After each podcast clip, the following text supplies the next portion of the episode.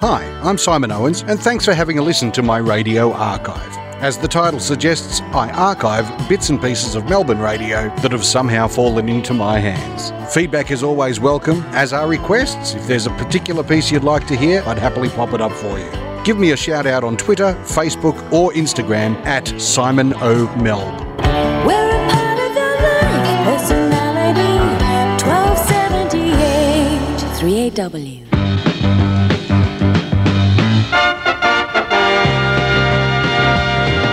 Welcome to Fishing Sports World. 60 minutes of fishing action brought to you by Haines Hunter. And now, with his panel of experts, here's Rex Hunt.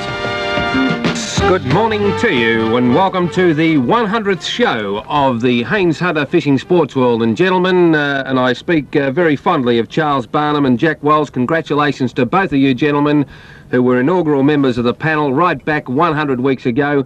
First of all, Charles, 100 weeks doesn't take long to go very, very quickly by. No, Rex, it doesn't. It's uh, firstly, I'd congratulate you on putting the thing together in the first place and literally keeping it going. Uh, Jack, I think, would support me on that one. Yes, Um, when you think of the other way, two years.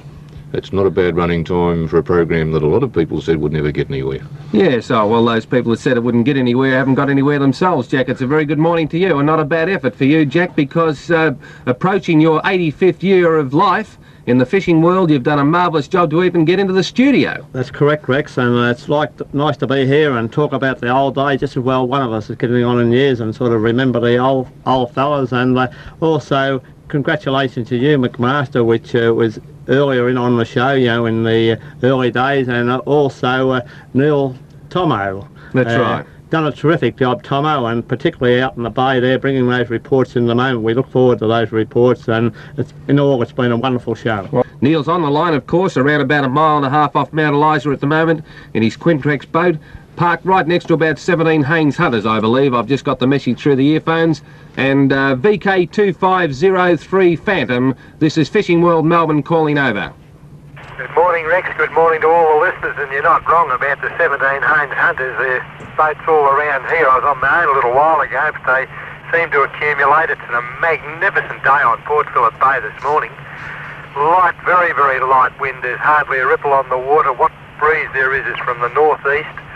Okay, Neil Thompson for OTC and AWA, direct on Port Phillip Bay. We'll be back at 7.30 for your editorial this morning, Neil, and we may talk a little bit uh, later on about the famous subject of depth sounders, whether they're any good or not in locating fish.